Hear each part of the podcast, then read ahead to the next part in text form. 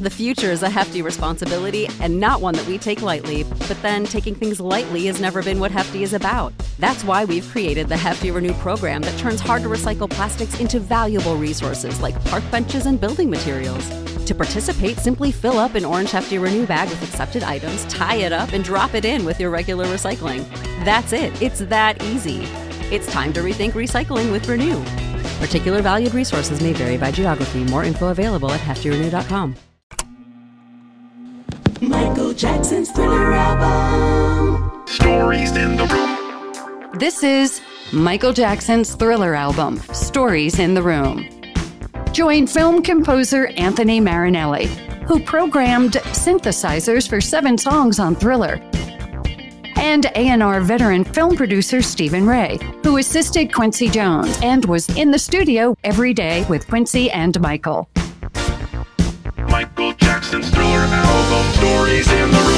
I'm Anthony Marinelli with my longtime close friend and co host, Stephen Ray, bringing you the real stories directly from the talented people in the room with us during the making of Thriller, the greatest selling album of all time. We're fortunate to welcome and share stories with recording artist and one of the most prolific guitarists of our time, Paul Jackson Jr. He's performed with the biggest stars in music history, and he's known as the guitarist that can play anything. His memorable work on the Thriller album can be heard on the songs PYT, Beat It, and The Lady in My Life. In this episode, Paul discusses his first instruments, including drums, the importance of having a variety of guitar options, and how Quincy and Bruce would orchestrate his multiple parts. He'll even demonstrate a few licks for us. Well, you know what? That that totally segues into Michael and Quincy because Michael and Quincy apparently, and who knows how they did it? They did it because they were who they are. But they always found the parts and the melodies and the songs because they had to search for all that stuff. They didn't even have the songs, but always the things that move the needle. They knew, and then everything Mhm. could come down from that. Because, like you're saying, without the key, you know, like Lamont Dozier eight bars, nobody wants to eat that chicken. Right. Right, right. And you know, and to and, and to that point, uh, flavor is the word because you know, no matter what songs you're you're, you're writing, you know, you were the flavor that that on so many things that you Mhm. touched. You know, with Michael and Quincy. You know, you know, in you know, in, in, Ndugu on drums on Beat It. That's flavor. That that flavor and hump that he. Well, that was to Jeff. song. That was Jeff on Beat It, right? You're talking about Billy Billie Jean. Billie Jean was in Dugu. Billie Jean. Sorry, I'm sorry. Jeff was Right. Beat It. Yeah, Jeff was sorry. I'm, I'm. I know- I know what you meant. Because I remember. Yeah, yeah. I mean, you know, Quincy wanting wanting a different kind of hump. He didn't. You know, he had used JR on previous records, John Robinson, uh, and you know, of course, Jeff Porcaro on on on Beat It. But he wanted on on Billie Jean. He wanted that different kind of a, that different flavor. You know, Anthony, you the flavor you added on Thriller. You know, and the sound.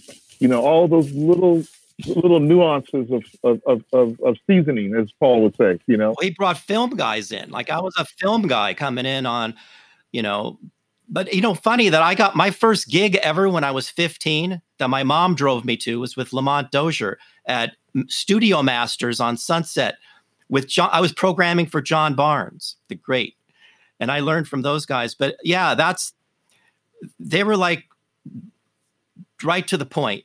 You know, it was pretty amazing experience. You know, you said something funny, Anthony, is that your mom drove you. My mom drove me to my first sessions. How old were you? Uh, uh, the first session did I was uh, I was 16. And uh, and uh, what happened was we had the biggest van that Chevy made. And so I would load all my equipment in and she'd drive me to the session and drop me off. And uh, I'd, you know, unload my gear and I'd play and then she'd pick me up later. So yeah, I had the biggest van that Chevy made. And so my mom was my my my chap my chaperone and my cartage company at the same time. So, Wow. You know, I saw in one of your videos you almost became a drummer, right? You said you almost bought a drum Yeah. set. So you could have been schlepping drums. At least you Right, exactly. Yeah, she had the foresight not to buy them. she didn't want she was thinking ahead on, on the cartage. She knew you were gonna she was gonna be your cartage person. Oh man. Well, true true story is Gardena Valley Music on Redondo Beach Boulevard, just west of Vermont, on the south side of the street. I remember it, you know, is in the window there was a blue metal flake drum set and it was $369 and my mom said that is not going to happen. So we went in the store and she said, "Is there anything else in here that you see you like?" And there was a $20 guitar hanging up. And the rest is history. Yeah. True story. Yeah, I was good. Yeah, and what was your first guitar? Like, what was the first guitar you thought, "Oh wow, this is really cool"? What what brand was it? It was a Guild Starfire, and I think I, I still have it. It's around somewhere. I think it's at my cartage company, but it was a Guild Starfire. What did you bring to the thriller sessions? Did you bring a ton of guitars or just like for for the flavor? I brought a ton of guitars. okay. I brought a ton of guitars. I brought a Les Paul, and I brought this. okay. Now, Oh yeah, Wow, that's pretty beautiful. I brought this. Yep. Um, this is a Valley Arts, a custom Valley Arts guitar. Valley Arts. It was made in. I actually have two of them. I have a matched pair of them. Uh, it was made in 1981 by Mike McGuire at Valley Arts Guitar Center in uh, Studio City Ventura Boulevard. Yep. and Ventura Boulevard. Yep, absolutely. And at that time, he was making guitars for you know like all the session guys. And so I went and said, I you know I want you to make me one of those you know guitars that you make. He said, What do you want? I said, Give me the best of everything. so it's a matched rosewood body. It's a bird's eye maple neck. It's an ebony fingerboard. And at the time, there was a company called Bartolini that was coming out with uh, Stratocaster pickups that didn't hum. They didn't buzz like other pickups. So we put those in, and that has a lot to do with the sound of the guitar. You know, everything the, the wood, the neck, everything. But uh, that's the guitar I brought, and I still use it. It doesn't really get out of the house much, but I use it a lot on sessions here at home. Is that what you used on Thr- on the Thriller album, or did you use different ones for different songs? Well, I used this one on PYT. On Lady in My Life, I used a, a Gibson 335. And for the distorted part on PYT, I used a Les Paul. And on Beat It, I think I used a Les Paul as well. So you're switching up, but you brought everything just to cover. You brought a lot of stuff to cover, like you know, ideas, right? Whatever. Yeah, yeah. Back, yeah, back in the day, you had to, you know, you, as part of your job was you didn't know what you were going to expect, so you bring as much stuff that may cover what might come up. Oh, I had the whole. I had every hallway filled with cases. I mean, I I didn't know what. I I just wanted I wanted to be prepared, and I didn't want to get kicked out. That's what I was thinking coming in. We had so much stuff. um, so Well, can you? be- between you and Michael, between you and Michael Boddicker, it looked like a synthesizer convention. Yeah, we had a lot of stuff, and and we had computer. We brought that Up in big the hallway in the back. and we had that big computer in B just set up the Synclavier back back then. It was it was it didn't have sampling, but it was just a FM synthesizer. But to get that, we still had to have a big mainframe sit in there, h- making noise, you know, and had to deal with that and everything. Um, so you I remember pl- when George got his. George, I remember when George got his Synclavier and Duke, and same thing, like you said, he had big bays of computers and drives and all this stuff, and and I remember it was a major deal. You know, he had to redesign his control room around the Synclavier. well, air condition HVAC. You have to have it. We have to have dedicated system for it, and and to shut it up too. It's so noisy.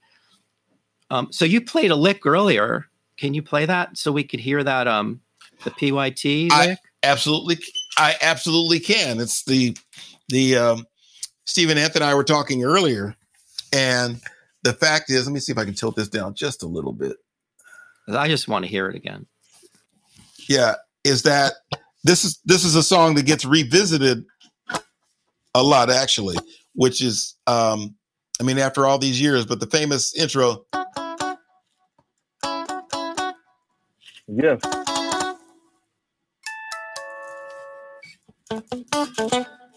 Yes.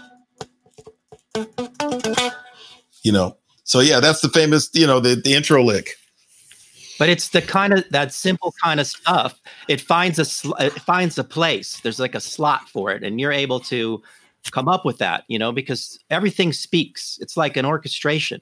I mean, a lot of that that album is so well orchestrated in terms of technical and classical approach to orchestration, and also the way it's mixed. You know, it's designed for because we had the advantage of faders that you don't have in an orchestra. But I noticed the way the the musicians played wasn't just like everybody jamming and all, and then it's sorted out later.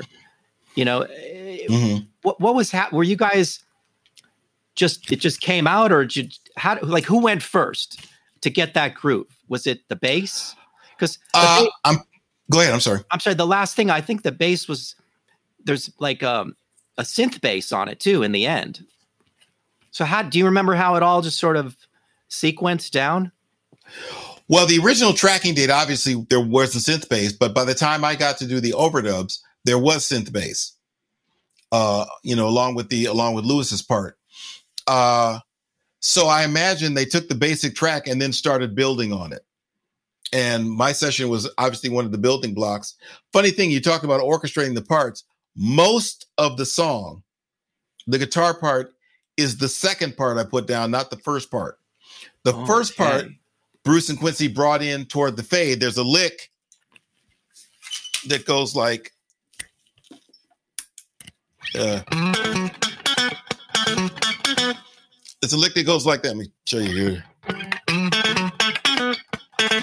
Uh, that was actually on the first part, but he didn't bring the first part in till the second till till later in the song. What the most of the song is actually the second guitar part I put down. Right. So uh but That's so he would orchestrate, he'd bring things in, bring things in and out, you know. Uh and like you said, it was very, very well orchestrated.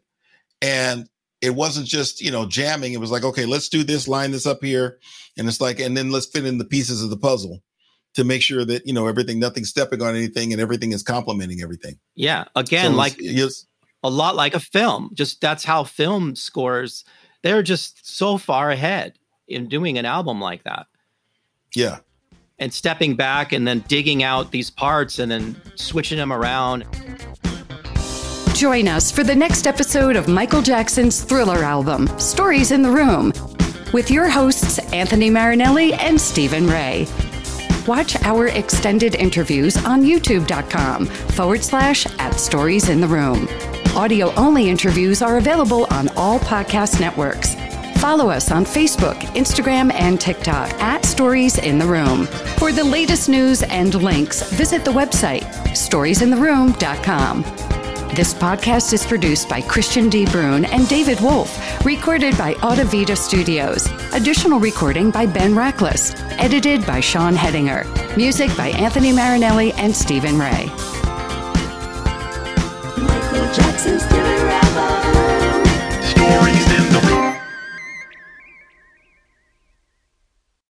This is the story of the one.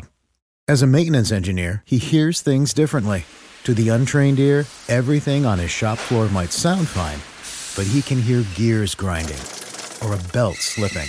So he steps in to fix the problem at hand before it gets out of hand. And he knows Grainger's got the right product he needs to get the job done, which is music to his ears. Call, click Grainger.com, or just stop by. Granger, for the ones who get it done.